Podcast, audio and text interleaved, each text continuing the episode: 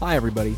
We are Matt and Kevin, and welcome to season two of the Believe in Overwatch League podcast on the Believe Podcast Network, the number one podcast network for professionals. Please like, rate, and subscribe to us on all your favorite podcast platforms. You can also find us on social media at Believe in OWL and Believe.com. This week, we cover week 28 of the league, new experimental mode, and a new patch affecting the game.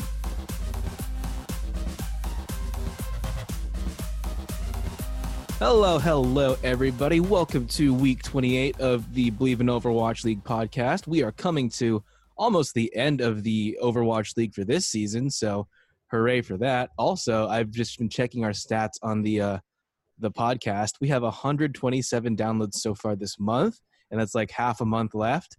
Um, hooray for us! Hooray! Yay! And we're almost coming up to our year mark. September Wow. 3rd is when we first uploaded the first episode, It's kind of crazy. It feels like so much has happened right? in Overwatch in a year. Um, like we started when Sigma was just released. that's insane. It feels like it feels like more than a year.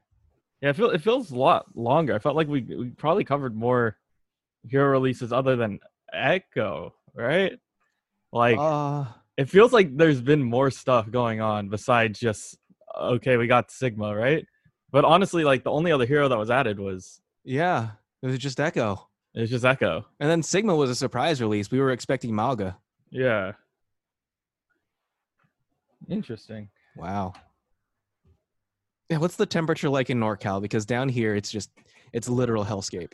yeah we're getting some really weird like temperature swings out here um like literally two days ago it was raining and we had thunderstorms You get rain? we We're had rain fires. for we we had rain for like literally like three hours and that's it and thunderstorms at like four in the morning and then all of a sudden it clears up and then it's like 103 like it it made absolutely no sense but God.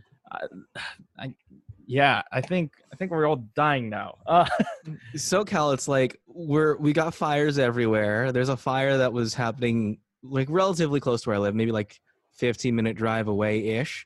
And like you could see that fire, smokes, plume, cloud nonsense all the way to like Venice Beach, which from Santa Clarita is like maybe maybe a good hour ish drive away. Um, and like I was reading a, a news article that said like around that area with all the smoke and the clouds, it's like creating its own weather systems, which is kind of creepy. Um, on top of that, we've got weather that's going to like 117 ish or, or whatnot. It's so it's we're literally becoming hell down here. Not fun. Not fun. this whole thing of just like things happening like at least weather wise it, it gives me a uh it, it makes me i want to go outside right i want to get some fresh air but then it's like Do you really though? I'd like it'd be nice to like breathe real air every once in a while but then like you inhale the air and it's just hot you know, i don't i don't necessarily need that For all you thinking about whoever thought like California weather would be nice, like, oh, I'd like to go to California, experience the nice weather. Uh no, the weather is is is wonky out here. Like the only time that I think the weather is really nice is in spring or fall. In summer, you're just you're just gonna die. And in winter, like you don't get the nice snow or anything. You just get uncomfortably warm in winter or just like it's ridiculously cold. So just keep that in mind if you ever visit California. yeah uh, we're it, it just feels weird because like i want to i want to go out not like to ex- like enjoy life right now at least i just want to go outside to get fresh air but when it's this hot it's just like not enjoyable What have you been doing to enjoy the time that you have inside, Kevin, in this past week?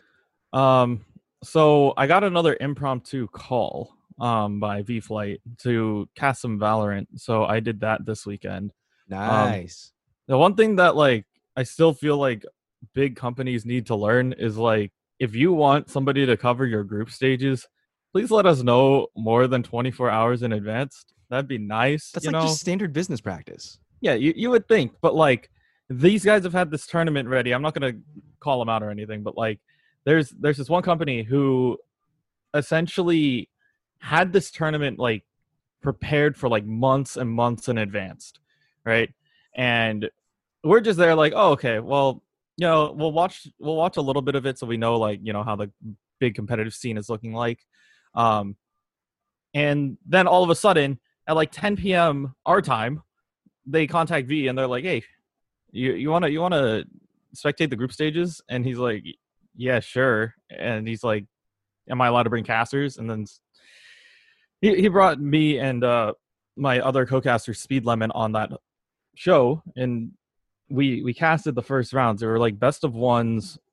There was three matches, but it was another one of those sessions where it's just so last minute. Like we literally only had like 12 hours to prep, and that didn't include the time to sleep. So Oh, we got we got the call at 10 p.m. The cast started at 10 the next day, like 10 a.m. Between that time, I had to get my teams down. I had to get the rosters, like just prep everything that I normally do, and then I slept for like five hours, and then I I got up and I was like groggy, and I can I know when I was watching it back again, like I'm like half asleep during the first game. that's not good. That's It's not at good. all. like don't tell us that we have a game 12 hours ahead because that's not enough time for me to like feel confident and also be awake for your stream How did you manage to wake up after after that? um i set like four alarms uh so so i got up i got up on time for the first one i was just like okay yeah things are happening um we had a 15 minute break between the first and the second game i drank like a whole cup of coffee um and then i ate like four oranges and so like i literally had like a sugar rush going on for the rest of it and i was fine from that point forward What kind of oranges? i have like the the tangerines like the the Okay, I love those. They're so great. yeah yeah it's It's like, the you know, perfect snack. yeah they, they come in their own shell and you you peel them if you drop them on the floor you just peel it and it's all good it comes with its own portable package it, it's it's amazing fruit's Yeah. amazing eat fruit Fruit. I, I prefer fruit over candy, honestly.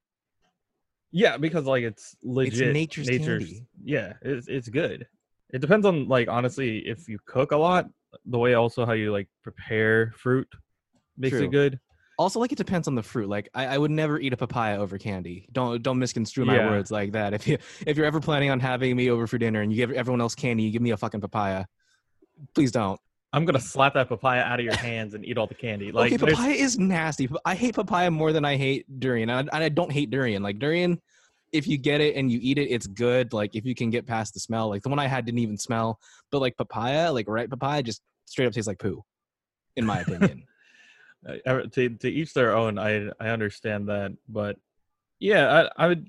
I'm not really exploring fruit that much. I mean, the last one that I did, I actually did like, um, I was watching a YouTube video um done by Jaiden Animations where she talks about apples, and I was Uh-huh. like, wait, I want to try apples. So I went out and I like bought different apples, and I tried what she was talking about, and I was like, yeah, some of these are kind of whack. Like, Like there's Uh, clearly superior apple brand like varieties, like species. yeah, Clearly so better ones. Like Honeycrisp is, is just fantastic. It's an it's an amazing apple. It's like a fist of just pure sweetness. Um, yes. but like, I was like, you know what? She said like jazz apples are terrible, and I'm like, how bad can it be? And so I got one, and I ate it. I didn't eat it. I took a bite out of it, and I just stared at it like, wh- why do you exist? Like, who? who uses like what do you use this apple for? Like it doesn't it's Torture. got like an identity crisis. Like it's okay so it's like half uh lady hamilton half granny like granny smith. So it's like trying to be sweet but also sour. And like when you bite into it it's like hey i'm both. And then you're like no stop. D- d- stop existing. Like it's it's weird I, I have no idea why you would use jazz apples or like what the purpose of it being here is like what what do we uh Damn, if I had a stream, if I was streaming, I would totally do like a taste test comparison on app of apples. yeah, it's it's just like I feel like you can make that like a weekly thing, like just like Yeah, one just- day. It's just like Taste different All right. varieties of, of different stuff. yeah, we're we're doing an apple stream today. All right, here's here's this apple. See how All it right. goes. Next time, next time I buy a new computer, one with an actual working camera, I'm gonna start streaming of different me eating different things. It'll be I'm an gonna- apple I'm apple gonna taste force myself to be healthy by eating healthy food and just like comparing it. Yeah, I, I remember like when I tried to. Well, I'm trying to get back on track. Uh, didn't work this morning. I, I had to heat up some leftovers in order to, like, you know, clear out the fridge. But I did buy a whole bunch of like low carb stuff. I'm trying to like get back in the rhythm of it. Um, oh, uh, speaking of getting back in the rhythm of things, uh, the tournament that I was supposed to play in this weekend, they Supposed to. they're supposed to right um they were telling my my um the president of the gaming club they were telling him like hey at like a month or so out they said hey yeah you could have alumni if you're short students right Yeah. and so she's like okay so we planned around having me and Taeyon being alumni in the game um and then literally like two days before the tournament they put out this thing and they said like all players must be active students and i'm like okay you can't just like flip that on us like And, and, this was UCLA who did the did that to y'all. I mean, it's a- dirty. It yeah just a little bit but like at the same time i i understand it like i understand yeah you want students playing But like, Um, not a not two days before. It's Yeah, not enough time like- to like find someone and get them like in synergy. Yeah, uh, but it, it was all good. Like I ended up watching the stream. Uh, I wasn't able to cast. Lucky, lucky for the people who were contacted. Uh, Lemon Kiwi, Door. Uh, mad respects to them, just because they are all, um, you know, they're all from the Overwatch contender scene, so they were able to get their taste of Valorant and the pacing of it. It is different, um, but it's fun. Um, I got to see a lot of friends who I was able to cast during the um, the West Coast War. So seeing like UC Irvine, UCLA, uh, UC San Jose or San Jose State, like they all played really well. Um, and I'm glad that I got to see them perform at the highest caliber that they can. So, um, congrats to them. They they all performed really well, and yeah. But because I wasn't able to play on Saturday, I was able to cast. So I guess that's like a silver lining. There you go. Finding those silver linings. Um, before we go more off track, because that we tend to go really, really off track, is evidenced by our little Apple discussion, which was fantastic. Um, let's get into the news and save the other uh, banter for the gameplay section. Um, so I guess we since we're talking about uh, the casters and stuff, let's start with this uh, this bit of information. Um, so two of the people on the desk that well, we don't really talk about the desk a whole lot unless something wonky happens. And this weekend, some wonky stuff did happen. Like mostly talking about Hex. Uh, if you watched his, uh, I think it was Saturday when he was casting, he had to fill in for. I think it was for Wolf. He had to fill in for, but he just there was something off with him. He was acting really weird. Some people thought he was probably drunk. Other people are thinking it's just lack of sleep or whatever, but he just was not in the best of shape. Did you did you watch did you see how he was uh, casting Kevin or was this a match that he skipped? no, I think this was a match that I didn't Okay. catch, So- but Pretty much I think he it was also earlier in the day too. I only saw the uh, the match where it was again it was Seoul and London, but he was kind of babbling incoherently. Um he like I don't I'm pretty sure you're not allowed to swear on the uh, the cast, but he he straight up called London Spitfire shit. Uh which I I I, I don't know how the Overwatch League is going to handle this because on one hand, like what what he talked about on Twitter is that it's probably a result of just him being like so sleep deprived, having to take sleeping pills, having to be up at, at weird hours, and just the grueling schedules on these weekends. Um, just a lot of that stress leading to him not being in the greatest of mental states. That just he just broke, and that's some that's happens to all of us. Like we ha- we're hitting we hit our mental breaking points. Like just with everything that I'm I'm putting on my plate now and like all the weird things that are happening with Rona and a bunch of changes that are coming, like I, I'm close to that. So I can, I really do feel for Hex. Yeah, I, I was able to.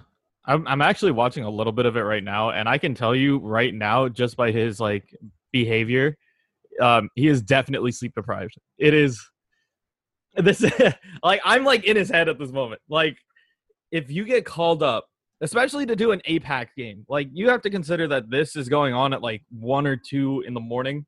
Yeah, and Hex normally casts uh, NA. He casts the day stuff, like NA region. So there's two things that are happening here. He's first of all, his whole sleep schedule's thrown off. So being able to like I, I don't know, if you call somebody up at a random time that they're not usually up, um, hence myself as well, if you watch the the other cast from earlier. But yeah, your your mental state is not 100% there. You're just trying to get through it. And it it's really tough, honestly. Um you have to get a either a a lot of caffeine in your system and ruin your sleep schedule again or you like just tough it through and just try to make any sense at all without passing out. So it's just very very tough. And this seems once again this is very last minute of him if he has to like fill in this way. I don't think you know they told him hey you have to fill in today. It's more like hey who's still awake and who can who can cast this game right now? Yeah. um and yeah i really feel for hex. Like i understand yeah this is your job. This is what you have to do. But at the same time it, it comes down to communications. If you know that like you can't make it make sure that you have somebody else who could like fill in your fill in your spot there. Also like this is a problem i have too but don't overcommit. Like i feel that this might have been like he might have been the only one available but honestly this was kind of like an overcommittal for him. And like like, we you and me have really wonky sleep schedules kevin. Like we don't sleep like normal functioning human beings. And like in college yeah i could have gone hours upon hours without sleeping and just do everything. It's because it's it's what you have to do. You have to get used to it. But like once you're out of that environment once you have like a set schedule it's it's really rough to get to the point where you can you can sacrifice the sleep in order to do something else. It's just a matter of saying no at a certain point but at the same time like i do understand these are the guys who are writing your checks and keeping you alive mm-hmm. uh especially during this time. So yeah one for one like hex i hope they give you a week off. Like let you let you recover after this um because that that was just honestly uncalled for. Um but at the same time like yeah sometimes you just gotta tough it out. I i do feel for him and this is like kind of the reason why um i, I feel like especially for casters in the overwatch league they're kind of they're kind of tied up right now. They can't really do much outside of you know watch a league and cast a league even though they want they might want to do like you know another tournament or something like that but they have to they have to zone in on this and make sure that this is their number one priority at the moment Mm-hmm. Right. And so the, the next of the casting news is that uh, our our Overwatch queen Zoe, uh, if you didn't notice last week, she was not on the cast. Uh, she posted to her Twitter exactly what happened. It's on a TwitLonger. It's called "When It Rains, It Pours." Uh, the TLDR of it is um, last week she got some news that her dad had a, a medical emergency, and I think he's stabilized now, but she has to go over to back to Switzerland to to take care of him. Um, on top of having to do that, she her her lawyers did not take care of her immigration paperwork so that she her visa's up to date. So uh, once her visa expires, she's not going to be able to come back into the U.S. without going through the process again. She doesn't have uh, the U.S. citizenship standing she would have had if she were married because her and her fiance had to postpone their wedding because of COVID. So uh, essentially, Zoe has no idea what's going to happen with her ability to cast the league because where her father lives is like a remote village in the mountains in Switzerland. Like he has internet, but is it good enough to stream and cast? Is the question. So um, this weekend might have been her last for a while. Uh, it's it's really sucks that she didn't get to finish out this season of the league and like she was she was more or less like the main person on the desk. Like she was doing all the interviews. She's also pretty much one of three visible female figures in the league, and saying three visible figures is is kind of pushing it because Geguri is almost never visible. So it just feels bad, like hearing everything that's happening to her all at once. Yeah, I really feel for Zoe here, and I hope you know her family's doing well. I hope her cats are doing well, um, and yeah, it's just a really tough situation. And I, I understand, you know, the global pandemic is making everything much harder, but showing your support for the casters and the casting desk itself um, will really just help out. Just knowing that people are there when you need them is really important. And showing your support for Zoe is just going to help not only the league, but also help her out as well. Um, what I want to say personally is like, just don't dive into her s- stuff. Just let her let her deal with it in a way. Um, like I, I just don't want people like just prying her of like Oh, yeah. questions and X, Y, Yeah. and Z. Um, and yeah, she's one of the honestly one of the most prominent female figures in esports.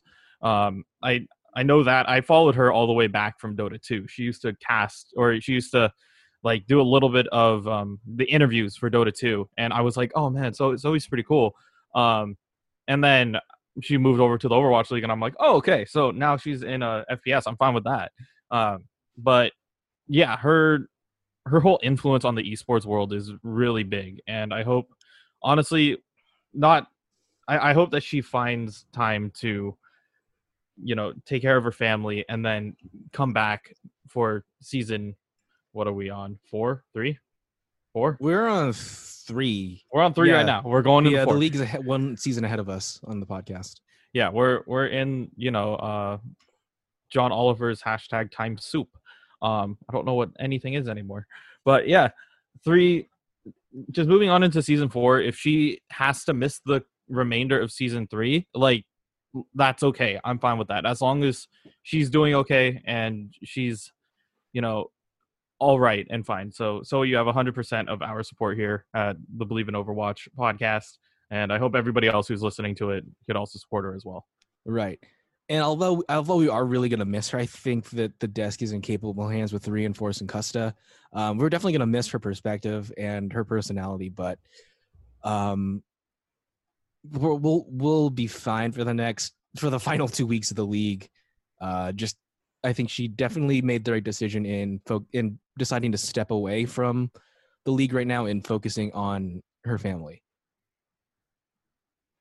the the question that I have now is with Zoe taking this time off now, would you be fine with reinforcing Custa taking the lead here, or do you take another person and bump them back up to you know the analyst desk? Like th- this is just kind of a like Zoe and Puckett like the years before like kind of had that you know we know what their position is they're they're here to feed the questions to them get the answers, you know, pass it back and forth, do the interviews. Um, is there another person that's currently in the league that could do what Zoe and Puckett before were able to handle? I don't know because no one's really been doing it except Zoe, and when Zoe's not there, reinforce. Um, I think maybe maybe ZP has the energy for it. I really like ZP's energy, but I, I don't know. For this season, at least, I would I would just stick with reinforce and Custa, just because it's it's too late right now. It's literally we have two weeks left to to really do anything. But I think I think for next season, if if Zoe's not able to get back, I I would be fine with ZP if we had to pull someone existing.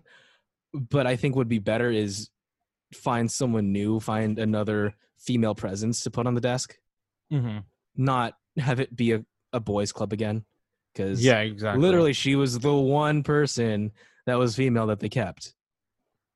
and I know of like a lot of contenders casters who can definitely fit into that role. Um, and it's just a matter of whether the league wants to call them up or not. Yeah. Um, but honestly, yeah, I do agree. I feel like um, Custa and Reinforce are, you know, five head, big brained Overwatch players, and you know analysts, so they can probably handle themselves there. Um, I feel like personality wise, if you really do need to fill time, I I would hate to do this, but if we had to bring Brandon Sideshow back on the desk, I wouldn't be mad. Um, it, it's just Yeah. it's it's more like we need something light um to kind of counterbalance Custa and reinforce his like big brainness that They're you kind of need somebody ponderous. yeah you need a you know, kind of like a humor on the desk and like you know if i could you know time travel back i would grab Goldenboy i would grab He's Puckett. doing uh he's doing the Titan games now. Goldenboy's too big for us. yeah exactly. He's with the like, rock. he's with the rock uh can't you can't bring the man back. He's he's too far gone. He's doing doing smackdown wwe now. Like i can't like that, that's just him now. Uh, i'm saying like same thing. Like we can i would say Puckett would also be a not uh, a solid job. Mhm. uh, we'll probably do something like that. Um there's a lot of people who are out there who would literally fight for this position. And if you open it up i mean we don't have to replace Zoe, but have somebody like at least in the back as like a as a backup essentially. You need somebody Yeah. to kind of fill in that host position. Um and yeah, there's a there's a lot of talent. So Blizzard, Overwatch League, go ahead and look at look at your contender scene. There's a whole bunch of casters there, whole bunch of commentators there who would die to have this position um at your desk. And I mean, I I could throw my hat in the ring. I know Lemon Kiwi is definitely one that I would personally recommend if you want that female presence who also has a great personality and deep analytics of Overwatch. Like she's great.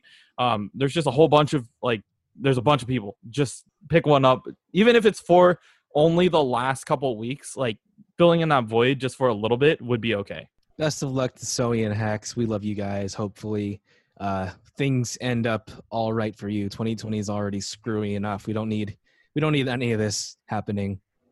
Um, sending out good vibes. All right, so an- another one that I want that kind of involves kind of involves the the casters in the desk is um, I was watching uh, something on Twitter and there's a there's a guy on I think it was TikTok. He was on TikTok. He was showing a video of uh, some streamer playing Fall Guys and like doing really well at it.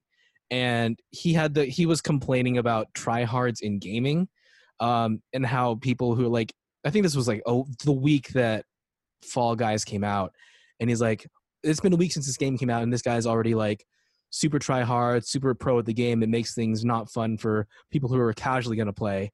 And uh, Jake on Twitter posted that part of the fun of a game is winning, and for some people, winning is their fun. So don't. Uh, the the, distill- the distillation of what he was saying was, um, winning is part of the fun. Don't be mad just because someone's better than you.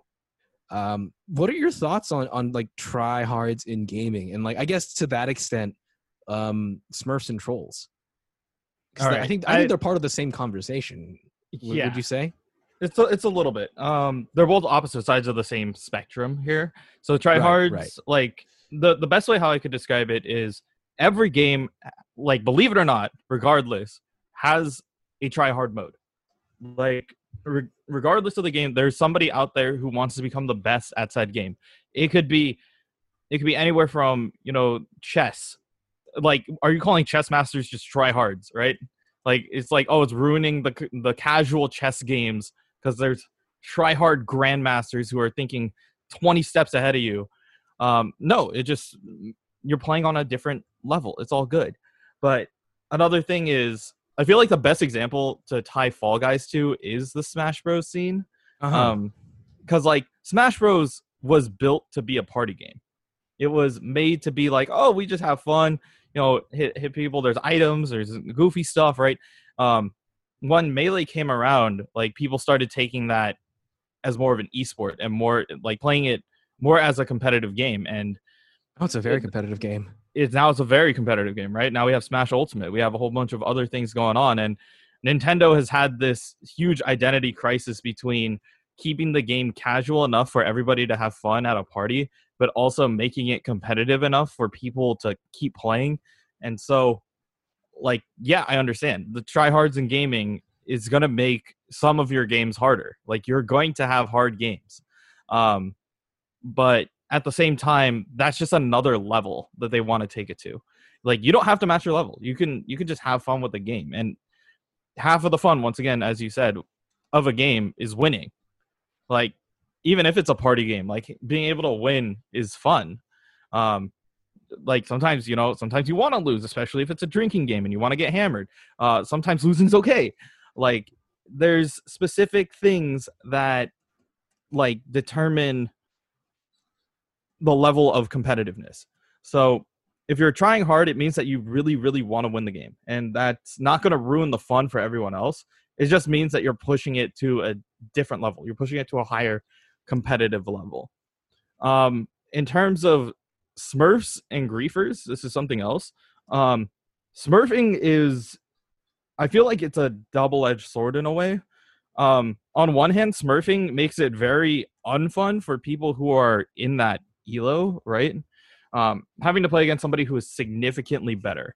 Um, Mhm. I've had, I've had games where I know who the Smurf is, and I've I've had games where my friends were like, "Oh, well, I'm, I'll just Smurf. I'll play with I'll play with you guys," and like it makes the game, like believe it or not, it makes the game harder for even your friends. So, um, the once again another good example if you want to go to Overwatch for this is like, let's say if you have a friend who is you know not quite top 500 but like grandmaster masters and they play in like plat diamond right just for fun Uh-huh. um you can tell their skill level is different the second that you load into the game. Um especially if they're on dps they're like clicking heads from like long distance. They're doing jump jump shots. They're they're landing things from halfway across the map. And at first you're like okay wait this is this is just hard. But at the same time when you if you have a team if you are playing with a team if you're not i'm sorry but if you're playing with a full squad at that moment you're like okay we know who to focus we know who to go after. There's always a way of winning your way through it. And right, right. that that's the thing like i hated being on teams. I remember there was one team at a college tournament that i played at um, where the teams were kind of random. And we were playing against like one of the best players in the school. Um, and we had like their support player um, me and like three other people. And like one of the guys on our team was like man like i'm i'm not doing well. I i don't think i can like i can't beat this guy. And i'm like don't say that. Focus call. We get this. We win these.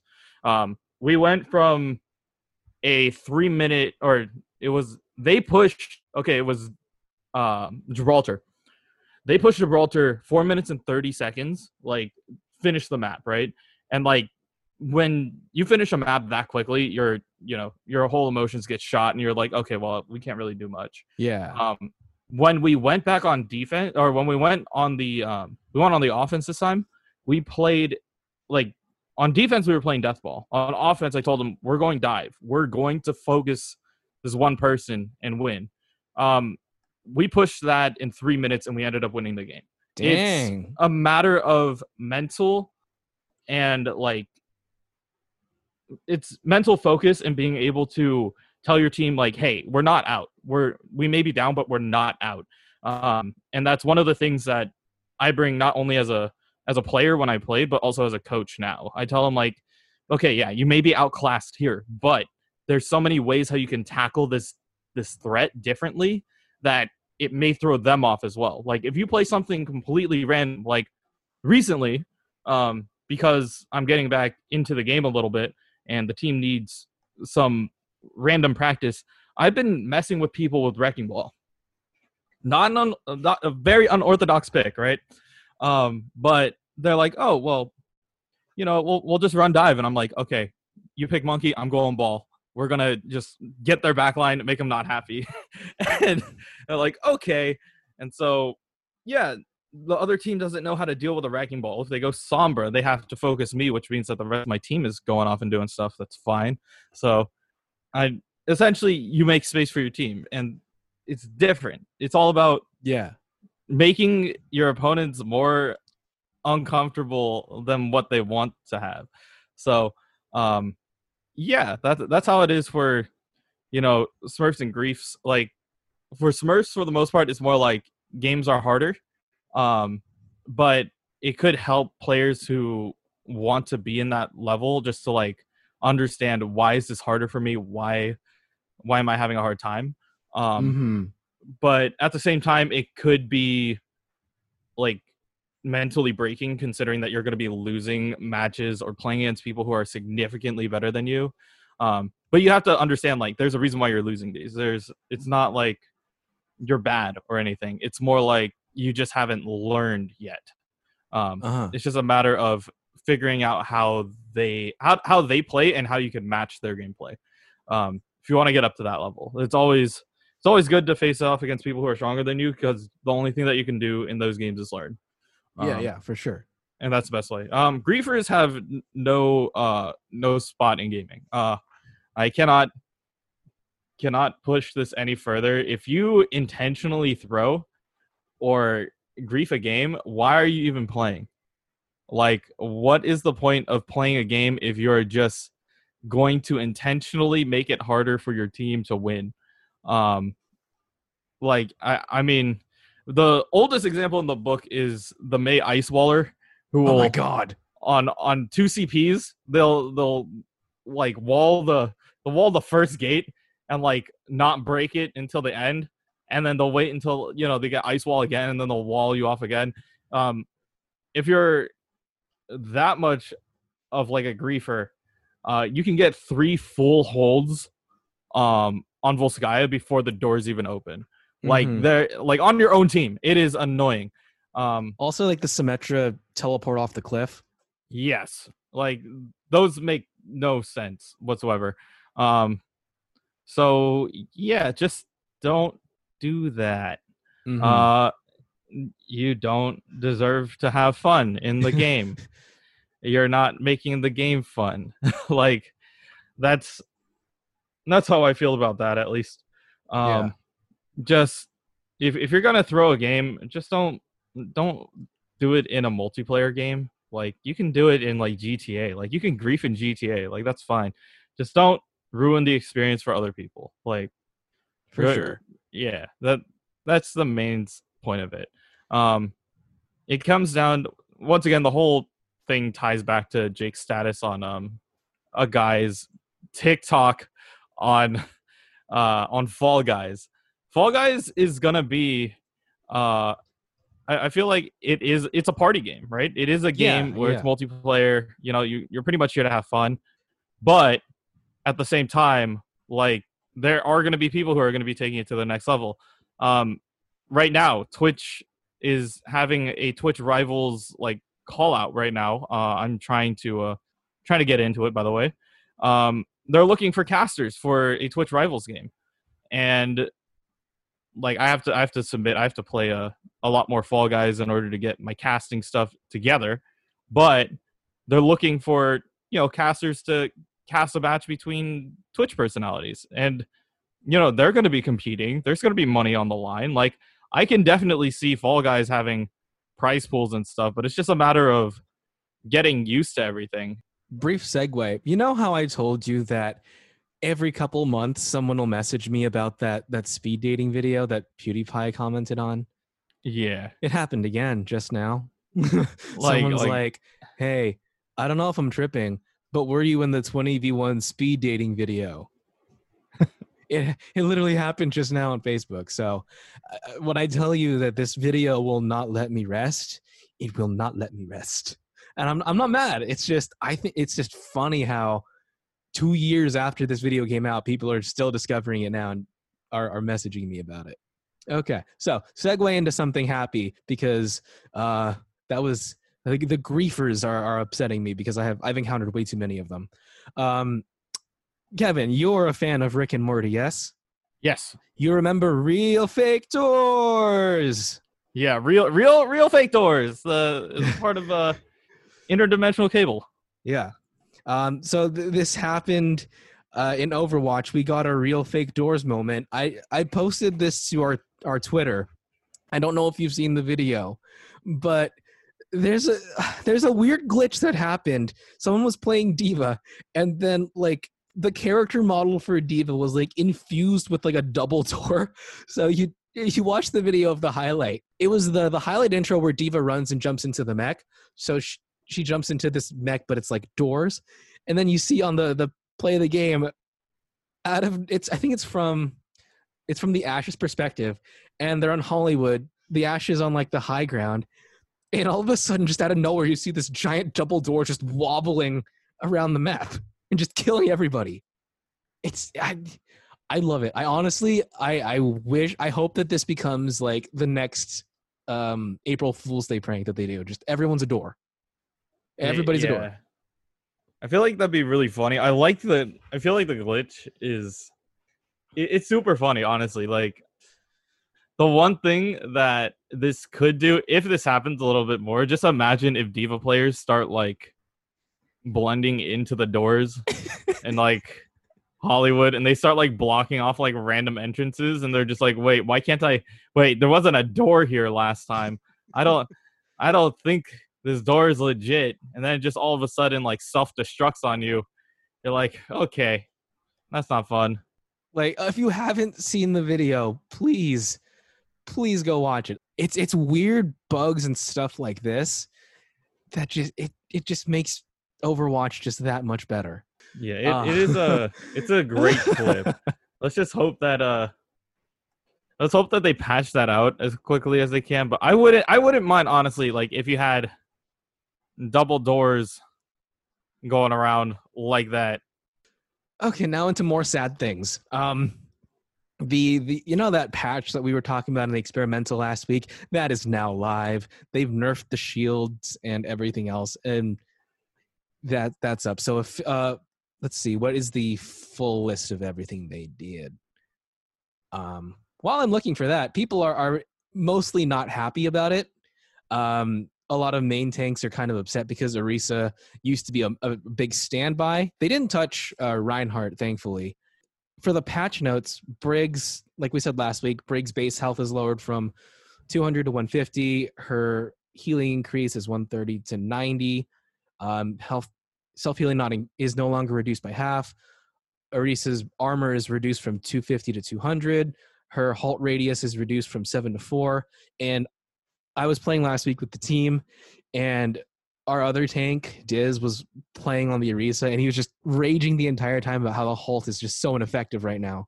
Like it's so Yeah. weird to have essentially your range nerfed by half, and you have to try to get used to it like in game. Yeah, I I do have to agree with these changes, but we'll we'll go through all the patch Yeah. notes and then I'll I'll I'll hop in. Pharah's movement increased speed movement speed was increased to by 20%. The regeneration rate was reduced from 50 to 35 per second, and the barrage was reduced from 3 to 2.5 seconds in duration. Um, I play Pharah very differently than this style would like to encourage. This is like playing more of a speedy burst, I feel like. So I'm not the most happy with it, but one of the players on our team, uh, Scary Trek, said that he liked it a lot more because it just it gives you so much more mobility and and maneuverability. Um, so if I ever go back to DPSing, I'm gonna have to get used to that. Roadhog's uh, scrap gun ammo was reduced from six to five. The damage per projectile was increased from six to seven, and the recovery increased from 0.7 to 0.85. Uh, their their intention was to make the the hook shot kill combo just more consistent and make him feel more of a heavyweight. I don't think Roadhog's playability has really uh changed. Well, maybe it's changed because the tank, the shield tanks are not as effective. But there's memes going around about how Roadhog is is more stable now. I guess. Um, Sigma's experimental barrier was reduced from 900 to 700, and the regenerate was reduced from 120 to 80. His kinetic grasp cooldown was increased from 10 to 12 seconds, and now is a de facto Sigma one trick essentially. Um, I I don't like these because he feels just so much more vulnerable, but the damage is still there, so that I can still kind of wipe a team with some help. Um, it just I it's so hard to keep the shield up for any period of time at all because it just gets bursted down so fast. Um, Sym's teleport cooldown was reduced from 12 to 10 seconds, And for Zen, his secondary fire charge rate increased from by 15%, so from 0.6 down to 0.52 seconds per orb, and the rate of fire increased from 8.5 to 9 shots per second. So that's all of the uh, the actual live stuff now. It's pretty much they took experimental from last week and said, "We like this. You got to deal with it now." I had a scrim actually. I helped out the team on Thursday with this patch in. Um, it is very difficult to play double shield or any form of Orisa plus anything anymore. Um, Yeah. The halt radius is honestly one of the most like hurtful things to happen to Orisa. Um, just because. Yeah, Orisa like enables so many compositions, and with that decrease from seven to four, it's not like seven to six or like seven to five. It's literally like a little bit less than half. Like it is hard to to halt anything at this point. Um, but the pull itself is too short to pull over Rein's barrier. Okay, it's too short to pull over Orisa's barrier. So the only way how you get this to work is if you throw it at the very very tip top and it gives you like literally half a second or not even like to to land that one tiny shot of damage. Um and it's not helpful. Like orisa you might as well not even play orisa at this point. Like for me i'm I, I I went back to Reinhardt and full dive at this point just because of Yeah. the way how double shield went. It's not there anymore. Um, the the way how we've been playing it, at least when I'm with teams, and the way how they want to strike this up, it's either full dive where we go like Winston D.Va or uh, Ball D.Va, um, or you know Rein Zarya at this point, just because it's more consistent with the amount of healing or not healing, but like the amount of protection and uh, damage output that you could really put out. So it's honestly really really tough to be a tank player right now. Um, and as you know, DPS DPS wise, like we have literally on our team, we have a far one trick, and she's just like, oh well, this is great, and I'm like, like she's having fun, she's getting play the game every single every single game. Like she gets a pocket mercy, she's fine, right? Like that's Yeah. that's it. And like we have literally the only thing that we have issues with is we have literally no hit scans on that team. So when you have a far one trick and no hit scans, uh it gets pretty difficult. So yeah, she she had a blast having fun and all that. And then like I'm out here playing Sigma throwing rocks at her face, but like I'm at a point where I'm like, you know what? Sometimes maybe we have to we have to D.Va suicide. I have to suicide the mech to kill the far during uh, Rocket Barrage, and like that's been a play that I've made. I've had to make a couple times, and I'm not proud of it, but it you got to do what you got to do sometimes. Um, but with the changes on Pharah, um, the movement speed is something that Pharah loves. Like she's going to be more evasive and allow for more damage. And the barrage going from three to 2.5 is really not that big. Um, it's all about just like the amount of burst damage that you could catch somebody out. And you also have a little bit more time to escape, like post barrage. So, yeah, Far is still super like interesting here. Like if you have a good hit scan, yeah, you're gonna deal with it. But um, as a hit scan player, you have to get used to her her weaving now Yeah. that her movement speed is increased. So it's gonna take a little bit of adjustment, but that's not too bad. Um, Symmetra's cooldown on her TP, not really a big deal. It's it's cool, but like, yeah, we, we kind of only use it to get into the point and then like maybe do a cheeky reposition. But uh, yeah, it's really not that big of a thing, so we don't have to worry about it. Um, I feel like Zen's this change is gonna make DPS Zen come back for sure. Yeah, Um, it's, it's definitely going to help with the shield break.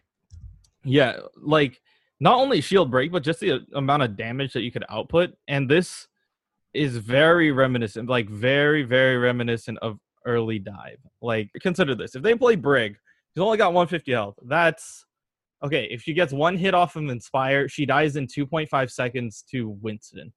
only. Uh, Winston, Winston keeping his beam on her for 2.5 seconds will kill Brig, um, even through Inspire. So you have that. If you top that off with the Zenyatta orb, she's dead in like a second and a half. Um, so there's so much more that old dive has now that Brig is literally I wouldn't say literally unplayable, but just like very niche. So yeah, dive is going to be everywhere again. I I know that you're like, oh yeah, well we'll wean off double shield. Well, you just enabled season three to come back. So, uh, yeah, expect more monkey monkey D.Va potentially. A lot more. Well, Genji's Genji was untouched, so you know he's going to be here. Um, Tracer's still untouched, so they're going to be sticking around. Um, we won't see a lot of the Mercy or the Lucio though. I understand that. Like Ana is just more enabling in that case, but at the same time, I see the Mercy just zipping around and helping people here and there. Like you know, right click Nano Blade instead of the the Nano Boost. But uh, yeah, either way, I feel like Zenyatta might get a couple more looks now, but um, I feel like his kit is still a little bit weaker compared to like Baptiste and uh and Ana at the moment. But I mean, teams could definitely use him if they're going aggressive, and that is one thing that I'm kind of excited to see. Are you excited for the new Moira changes that are an experimental? Uh, because let's let's, let's go, go into it. this. This is wonky. All right, so um, Moira's been been touched quite a bit by this uh, new patch. Reaper got a mini one. Reaper's Wraith form no longer frees him from Zarya's gravitonic graviton surge or the gravitic flux. So Reaper got a little bit of the uh, the nerf. Um, let me read what the the patch notes for Moira say. This round of changes is an iteration on the first Moira experiment we tested in July. With these changes, we've tried to reduce overall power level of the new the new Fade ability, as it was just capable of doing too much in its last form. Now, it cannot cleanse negative effects or easily allow people to escape Sigma or Zarya's ultimates, but is still powerful a powerful tool to reduce significant incoming damage if it is timed well. As for the damage orb changes, this is a totally new direction to try and accomplish the same goals as before. Change the ability from an easy to use but low impact ability to a more skillful and higher potential impact ability. Landing a damage orb is now much more challenging, but the reward is also much higher. This kind of iteration we're constantly doing internally when making changes or designing new heroes. The experimental card gives us an interesting opportunity to show how things evolve and are tested over time. Keep in mind, these are purely experimental changes and are not likely to go live. All right, so the biotic grasp, angle re- reduced uh, by 37%, was pretty sure the same as last time. Mm-hmm. Uh, the biotic orb, the damage orb now sticks to enemies when impacting them instead of piercing through them. It only deals damage if stuck to a target and is, does a constant 60 DPS to all enemies. Will remain stuck on a player for 3 seconds or until 120 damage is dealt to that player, whichever happens first. The orb is destroyed if it hits an enemy barrier. It reduces the max number of bounces to 1 and increases the projectile speed from uh, 20 to 25. Fade now phases out all allies within 6 meters and self for a second after exiting Fade and it no longer frees her from the Zarya's uh, gravitic surge or the gravitic flux. The cooldown is increased from six to eight seconds. This is a lot. This is a lot, actually, uh, to take in. Like you're um, gonna have to change your entire playstyle with Moira now. So, I do like the the mental that Blizzard's coming in with. They're saying, you know what, Moira was a little bit of an easy hero. You throw ball, it, ball ball bounces around, hits people, they die a little bit. But yeah, I, I do understand how this change makes her more skillful. The big one is obviously one bounce. Um, yeah, one bounce, it moves faster, um, and it also latches onto enemies, which is gonna be. It requires more skill. It's it's like uh, I don't want to say this, but it's like Hanzo's scatter arrow all over again. Uh, the only difference is one is now a dodgeball and the other one was a scatter arrow. Uh, this this one does less damage. I like how it. Okay, the orb is destroyed if it hits an enemy barrier is also a big thing. So Reinhardt players can now just put up the barrier and like block it now. We don't have to worry about you know, committing D.Va's DM to eat the damage orb.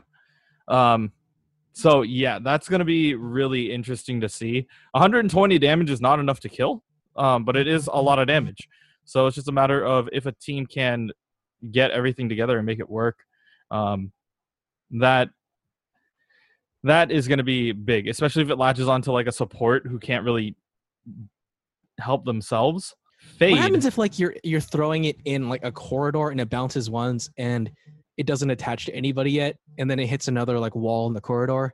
Does it just go poof? I think it poofs because it, it says like one bounce. Huh. So- okay.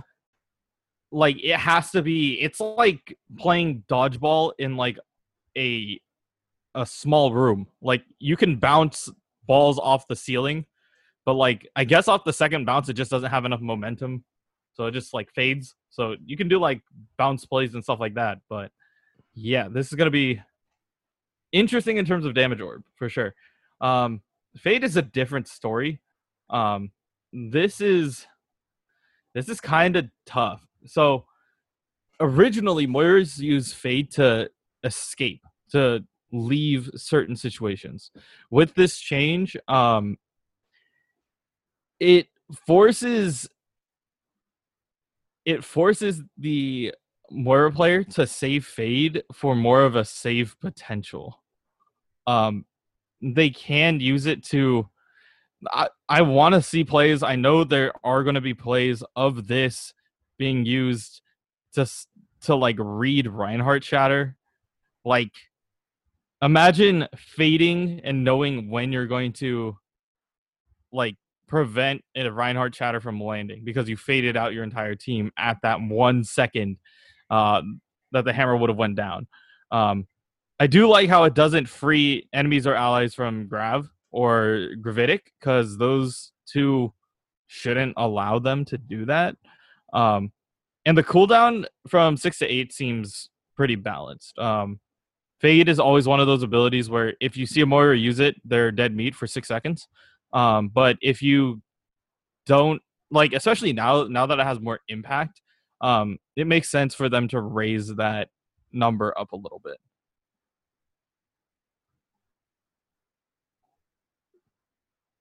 How many more iterations do you think of Moira we're gonna have? Because this this is round two. Um, I mean, I feel like there could be a full rework. Um, it could be we could get to a point where Blizzard's just like, well, I, I don't know what to do with Moira. Let's just let's just give her a completely different set and full Symmetra it. Uh, but yeah, I, I feel like that that should happen with Echo. But like, I mean, we're, we keep going off of that all day. But honestly, like when it comes to Moira, I feel like this will be okay if we get a little bit more time to test it. Obviously, we have you know experimental card, we can try it out, but it's kind of weird. Not gonna lie. Um, this okay. Looking at this, there's one thing that I wanted to point out specifically: the way how people played Moira um, during Death Ball, right? Is that you would play close to your team, you would use your spray to heal your team, uh, ball to keep everybody alive, and fade to escape, right? This like feels like it should be that kind of style of death ball moira but at the same time the fade the new change to the fade gives me mercy you know version 1.0 vibes. Um in the case where it's like maybe moira plays further back to support her team healing wise from the back but if she gets caught out by like a hack or if she gets caught out and like dies first um the fade option to save your team is now not available so it, it's like five man res back in the day like you would Yeah. play hide and seek and wait for that opportunity uh, but now that you have five man save technically um you have to play it kind of there but like have the ability to get in and save your team if they need it. Um, I feel like Fade is going to be really good. Um, let's just say if Reinhardt's shield breaks and a D.Va bomb goes up, like Fade is going to be timed perfectly to to stop that D.Va bomb. Like it, that's just going to be the way how it goes. Um, so yeah, we'll we'll see how we'll see how this plays out in the experimental card. I feel like it's gonna make Moira players play in a kind of weird limbo where you have to be close enough to the team to heal and help, but at the same time be far away enough where you won't get picked first, Right. um, or hacked up. So it's kind of it's a weird mental state, but it might be doable. And Reaper's wraith form thing is just like, oh yeah, same thing with Fade. It's fine. Um, just they shouldn't be able to leave Graviton Surge. If you get caught by Grav, you shouldn't be able to leave. I mean, that whole defeats the whole point of the grav. Yeah. All right. Anything else for news wise that we got? Um, today is Tuesday as of recording, week three. Um, yeah, if you guys want to get your your ice cream ice cream uh, sundae Orisa, go and do that. Um, this is the last week of the summer event, so uh, Matt Matt is for sure happy. No more Lucio Ball. No more Lucio Ball. Uh now we get to uh try to get as many summer skins as we can before we go into hibernation and wake up in october um or close to october or oh wait hold on. Wait we have two weeks to- okay. We get the league finals. We'll get whatever they do for that. Then we'll have a month off where we'll have no overwatch until like the the halloween event and then hopefully they'll tell us something about Overwatch 2 when it comes to BlizzCon early November. So that's the that's the hopeful schedule. But uh yeah, just make sure that you get your summer stuff this last week. Go out, play games, get your nine wins, get your ice cream sundae, uh, and yeah, get whatever skins you need. All right, guys, we will check in with you with more news next week. Check in with us for the gameplay section coming up. Well, we're recording it next, but whenever you listen to it, um, yeah, it was it was a pretty big week. So uh, tune in. Thanks, guys, and we'll see you soon.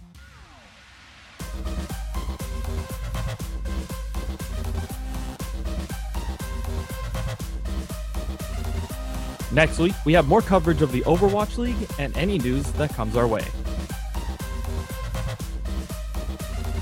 Thanks for listening to this week's episode. If you like what you hear, please like, rate, and subscribe to us on all your favorite podcast platforms and follow us on all social media at Bleav in OWL. Questions or comments? Please send us an email at bleavinowl at gmail.com. If you'd like to advertise with our show, please contact our network at bleav.com. Thanks for listening, and we'll see you next week.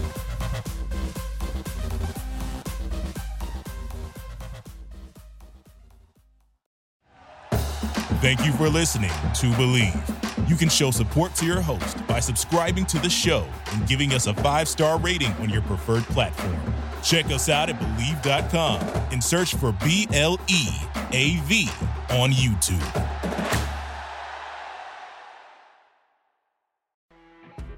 You know, when you're listening to a true crime story that has an unbelievable plot twist that makes you stop in your tracks? That's what our podcast, People Are the Worst, brings you with each episode. I'm Rachel.